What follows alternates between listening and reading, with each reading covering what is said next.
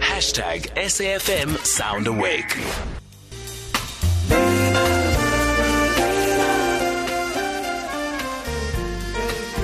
It's up as four on S A F M. We'll play you music from Sonique. It feels so good to have the sisters join us on the line. Nice to have you as well. Social commentators Nelisa Nqulana and Ziyanda Stuurman. Ladies, happy Monday, happy level three Mzansi. Welcome to the show. Morning, thank you. How are you ladies doing? Good, good, good. Hey. Good, thank you, Manja. Lovely, la- thanks for waking up so early. I know it's it's it's a bit rough, but some of us couldn't sleep, eh?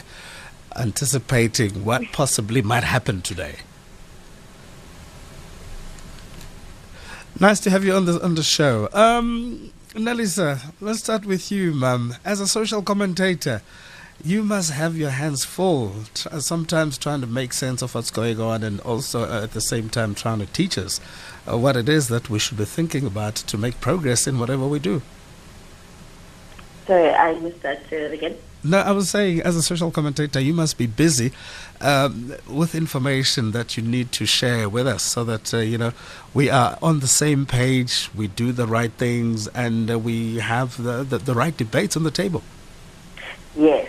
Well, um, I think, you know, being on lockdown and everyone being online, it means, yeah, there's a lot of traffic.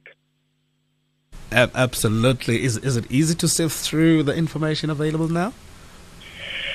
Well, I mean, I think for um, it it can be it is easy because obviously, uh, as somebody who, who works in the space anyway, in terms of um, watching what's trending, um, uh, you know, we you, you learn to find a system to keep up. I can imagine. Ziyanda, welcome back home, sis. Thank you, thank you. How, how has the lockdown been? I mean, you move from one country to the next and you find that the lockdown is really, really tough. Some of us are yeah, battling every day to, to make sense of it. Yeah, it's, um, I mean, I think being in the U S uh, during lockdown was a completely uh, crazy and, and different experience.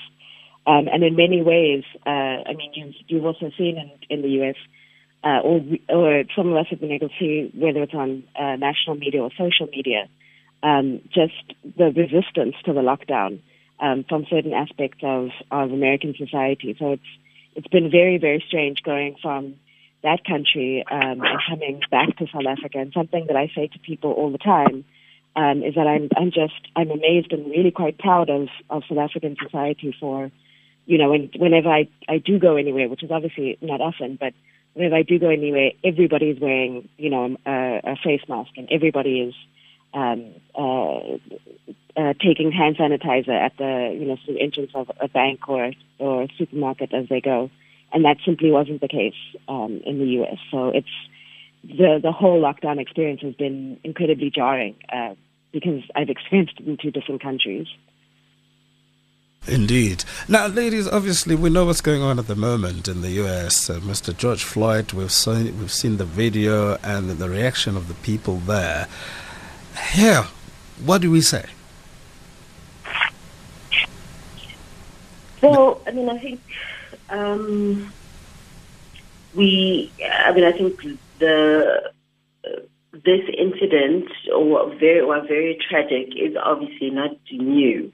Um, in the U S, I mean, the U S has a very long history of um, police brutality against uh, black men, and I think um, the the response at the moment is just really indicative of, you know, how much people have had enough of of, of that kind of um, uh, behavior.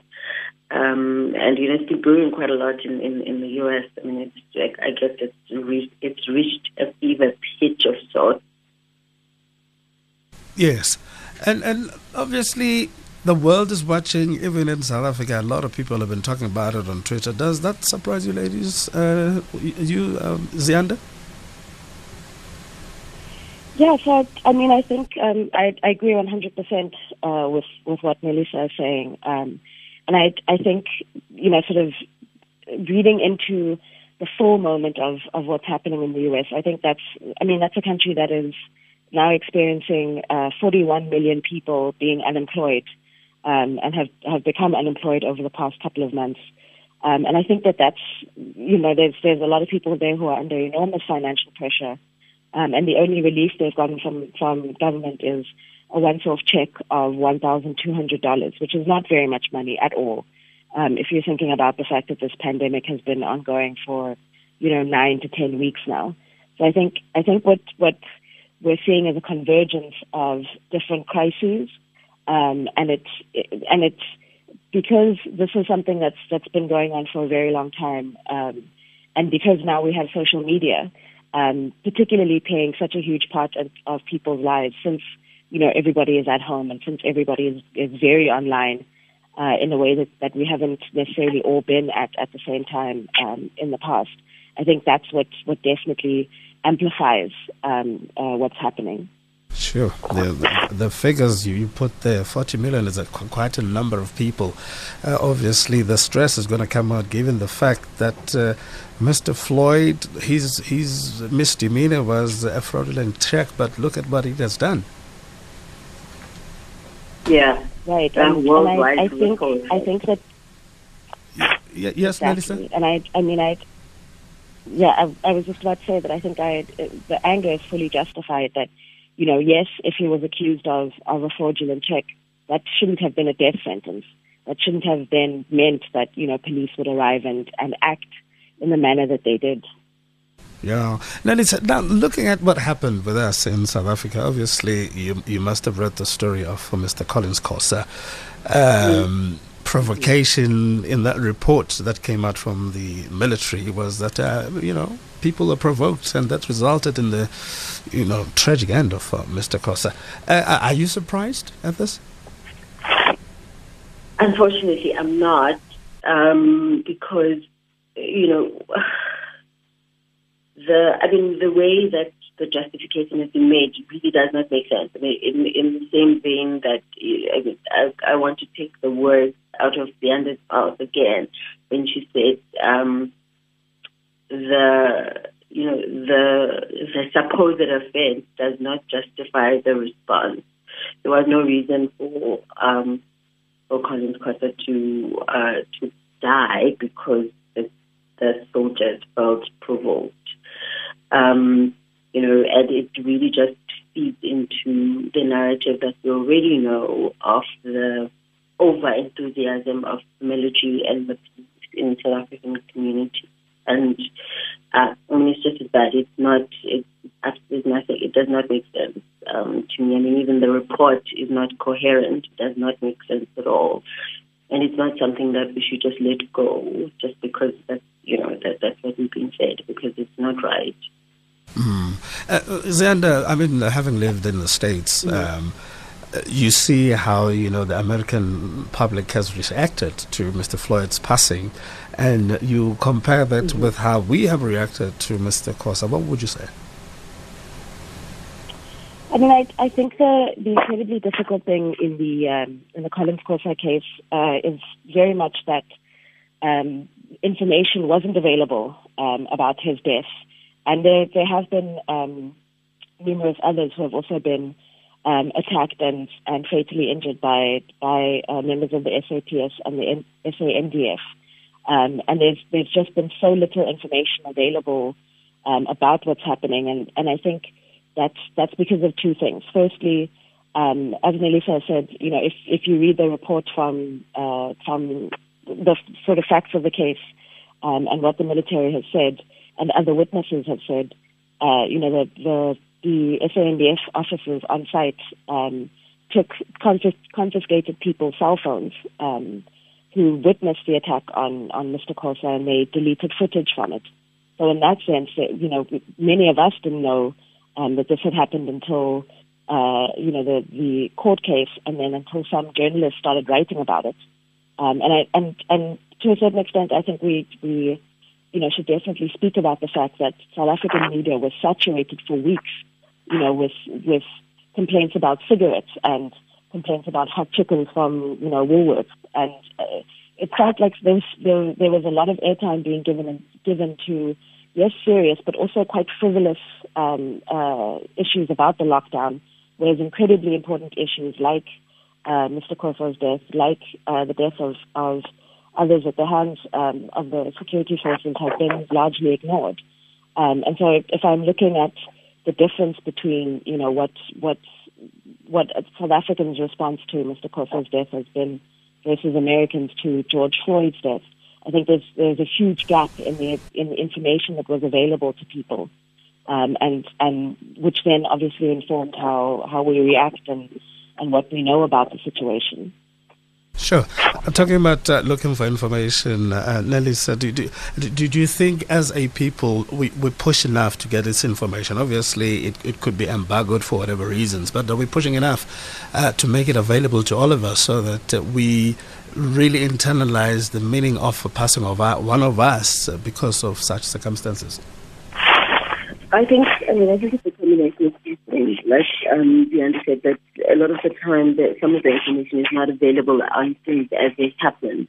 But I think also there's an over-reliance on whatever bits that the media picks up, that we don't, we often don't interrogate the the things we, we do read about and the things that we don't read about. Um, I think we don't question enough, um, and yeah, I mean, I think the one thing I really want to latch on that Ziyanda said is the fact that the the you know the level of debate often that happens on social media. I mean, it's easier for a Woolworths chicken to trend than some really really, really important social issues sometimes, and that's because. Primarily, maybe, I mean, it's, it's a couple of things that, um, you know, we consume what we see. So whoever makes the loudest noise about an issue, that's what people latch on. And also sometimes people just don't want to do the work of um, interrogating information that's available and, and, and what's not. Uh, uh, yeah, I really think it just boils down to the level of also how, how engaged uh, people are when it comes to certain issues. Uh, to, to both of you, is it worth to ask the question as to how we consume media? Uh, obviously, you, you were referring to how much information is available. In terms of us as media consumers, are we consuming media wisely so that we make the right decisions? Uh, it would definitely be a no for me sometimes. I think we, I, I really, really don't think that we interrogate enough and ask for. We don't push uh, our media enough. I definitely don't think we push our media enough uh, for information. Do we question as I, much? I, I have to agree with... Go ahead. Please, please continue, Ziyanda.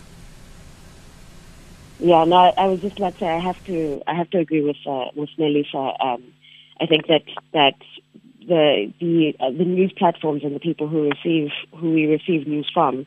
Um, just haven't been pushed enough by us being critical consumers and, and pushing back and saying, you know, the to a certain extent it happens with some outlets where, you know, when they produce whole articles that are just basically copy and pasting uh, tweets, for example, from Twitter, then, you know, you do see sometimes that people say this is not quality journalism, it's not quality uh, media, um, uh, you know, sort of media work.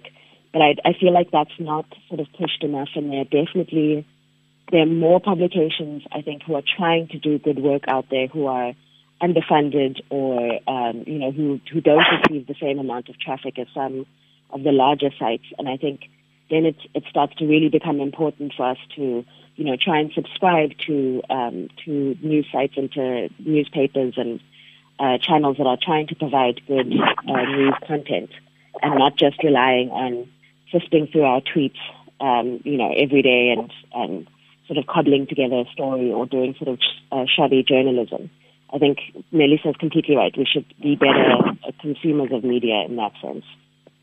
Also, you know, the reaction by many people I've spoken to, um, they're questioning the, the reaction we have towards what happened in America as opposed to what happened in the country. It's so disproportionate, and the question is why? Why why are we not looking here and making as much noise? I think you know, the one, you know, the one quick answer to something like that is also that it's easier to to um, to to engage sometimes with things that are not happening here, because then there's really no repercussions, in the sense that you you won't necessarily be stepping on um, on on toes on certain things, right? Um, I mean, I think I made a comment about on Twitter about our celebrities and and how they, you know, they've left onto the George Floyd um, case and the Black Lives Matter hashtag um, that's been trending. Um, if that were, of, like, for example, versus the Collins Khosa case, while there hasn't been much information, it is now out there. Um, but at the heart, obviously, at the of, at the Collins Khosa case is the fact that it's a government institution that um, is is has committed the offence, and um, we know also in the South African situation how um, close proximity to politicians means income for certain people, so people won't make. Um, won't be as outraged. I mean, in the greater scheme of things, Trump does not really care what a South African celebrity says. But um, you know, uh, you know, Cyril Ramaphosa, for example, you, people don't want to piss to piss him off um, because of uh, you know close proximity to power brings income to people. So people will obviously count their words um, in terms of how outraged or not they are about an issue here. Sure. Uh, w- would you say collectively, we b- because when you look at the riots uh, currently taking place in the United States, it looks like everybody is there, you know, black and white people together. It's a different picture here in, the, in South Africa. Well, do you think it's, it's still got to do with, uh, you know, repercussions, fear, not wanting to step on people's toes? I mean, I think we generally... I, mean, I, I think... I'll give Ziyanda a chance to answer. Ziyanda? Yeah, no, I, I mean, I, I was just about to... I think, uh, I think the, the issue that constantly comes up uh, within protests, um, you know, in South Africa, and, and yes, our protests look... different to the United States, and they should, because we're two completely different countries. But there's there are very intense class and race is- issues in South Africa that really prevent, uh, you know, solidarity um, across movements, right? So it, it's even if you, I'll, I'll take FeesMustFall uh, as an example. Even if you look at something like FeesMustFall, um, the, while that was happening, there was, you know, enormous amounts of of uh, debate and conversation around the fact that there were.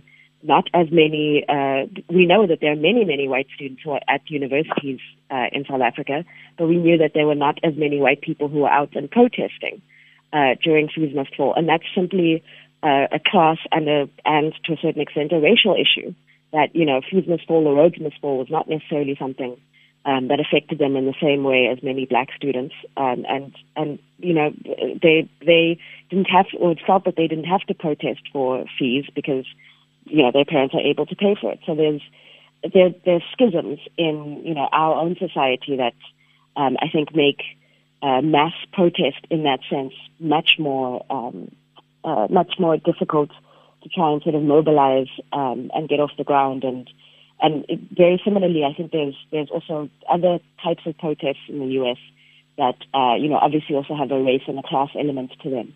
Um, and sort of harking back to the, you know, the, the quote-unquote reopen protests, um, where we saw, uh, you know, white men with machine guns sort of going into state capitals demanding that uh, businesses reopen. Um, that had a very clear uh, class and race element to it. So I, I, you know, it's not to say that that mass protest is not possible in South Africa. I think it just looks different um, to what it would look like uh, in the U S. Interesting point, uh, Nelisa. I'm um, sorry, um, repeat that question again. No, earlier I'd asked that, you know, in America, you know, you kind of saw a picture of black and white people just protesting currently, and it's a different case altogether. In South Africa, it, it looks like uh, our solidarity here is, is seriously wanting.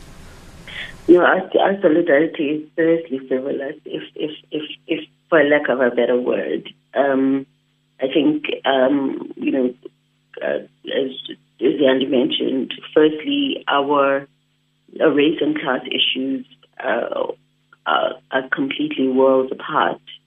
Um, yes, there are times where they intersect, but often they don't intersect uh, at at convenient um, places. Um, for example, uh, a lot of, I mean, we live in an, in an unequal society, and majority of of the issues that would put us to the street uh, are often a questioning of privilege, a questioning of um, access to, to resource, which most of the time um, you'll find, I mean, uh, uh, that other side does not um, resonate sometimes with, with, with the issues. I mean, I think, or it's a questioning of privilege of the other side. So obviously you won't find white people or other privileged people protesting against themselves. So um, they won't entertain, they won't entertain that. For as long as um, there is these huge class and gap um, uh, class uh, uh, issues and distance, and some of the uh, you know the the pure racism issues, we, we will not find each other. Yeah. Um, going forward, what would you want to see in, in, in terms of dealing with issues like these, issues of public interest where uh, we need to be finding each other and fighting uh, things like brutality, people doing things with impunity? How, how do you go about it? What would you want to see, ladies? I'll start with you, Ziyanda. I, I would just like to see people, you know, trying to think more critically about, um, about you know, all of these issues, uh, whether it's police brutality or, or other issues going forward. Um, I mean, I'm I'm someone who's researched and uh, written quite a bit about uh, the militarization of policing, uh, you know, around the world, but specifically in South Africa. Um, and so I, I there was a, a, a debate um, that happened, or or a sort of start of a debate um, that I don't necessarily think was fully ventilated, you know, right around the time that the military was deployed uh, on the Cape Flats in July last year. Um, and I, I think I, I definitely saw people immediately say, this is a great idea. This definitely should happen. This is, you know, exactly what's, what's needed on the Cape Flats. And it's turned out that it's not. And, it, you know, it, it comes down to the very simple issue of, of the fact that the military are ill-trained and they are ill-suited to the task of community policing. Being a soldier and being a police officer are two completely different things. Um, and, and we've seen the, the levels of, you know, that ill-suitedness um, now where you have soldiers saying that, you know, innocent people have provoked them. I mean, that's, that's, a, that's a completely ridiculous statement to make. Um, you know, when you're holding an A K forty-seven and someone is in their front yard and, and drinking a beer, is, in my mind, there's no situation where that person could have provoked you to the point where several of you physically assault him and cause his death. So I think we just need to be, as, you know, as a society and, and as a group of people, so much more critical of, um, or at least exercise critical thinking uh, in terms of, of when when issues like this arise, and not immediately, you know, sort of jump to defend one side or the other, but try and take in information, try and, um, uh, you know, try and learn about uh, situations and then form an opinion. Um, I think we'll, we'd all be better off for it. Nelisa, quickly, your, your, your take? I think, um, in addition to what Ziyanda is saying, um, we need to be able, if we don't offer um, different um if our opinions, uh, informed opinions, uh, are not out there, um, then um, you know we don't uh, we don't move forward on, on an issue. I think it's important that people realize that um, they do have the space to ventilate um, what they think. Um, that you know sometimes if if if, if you're not able to be heard, uh, uh, the you know, the upside for us around uh, media who uses social media uh, to pick up narrative is that we need to be able to feed that. Unfortunately, it's a beast that now works like that. But if we don't say anything, then we are not, um, you know, we are not, uh, we are not changing the narrative. If we're not questioning, if we're not pushing back, the information that we're given, then we are, we are doing ourselves a disservice. We can't keep quiet about things. Absolutely. I wish we had more time, ladies, but uh, you've started it. Let's talk about this a whole lot more. Um, you are both on uh, Twitter? Yes. Uh, yes. And, and, and what? Instagram. Gee, I tend to forget the other one. So you're both on Twitter and Instagram. Hey, these things happen on Mondays, ladies. So, so Nelisa Nqulana and Ziyanda Stuurman uh, on Twitter, Facebook, and Instagram. This is where we'll find you, and uh, you'll be pushing this envelope in terms of let's engage a little bit more. Thank you, ladies. Thank you so much, and uh, happy Youth Month.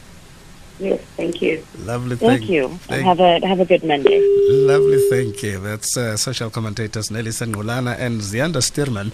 Um, Tulani uh, Tulani Agurlani Metro says Andry Statane died and we did nothing. Many black people were killed in this country by police and racist elements, and the media did nothing to make.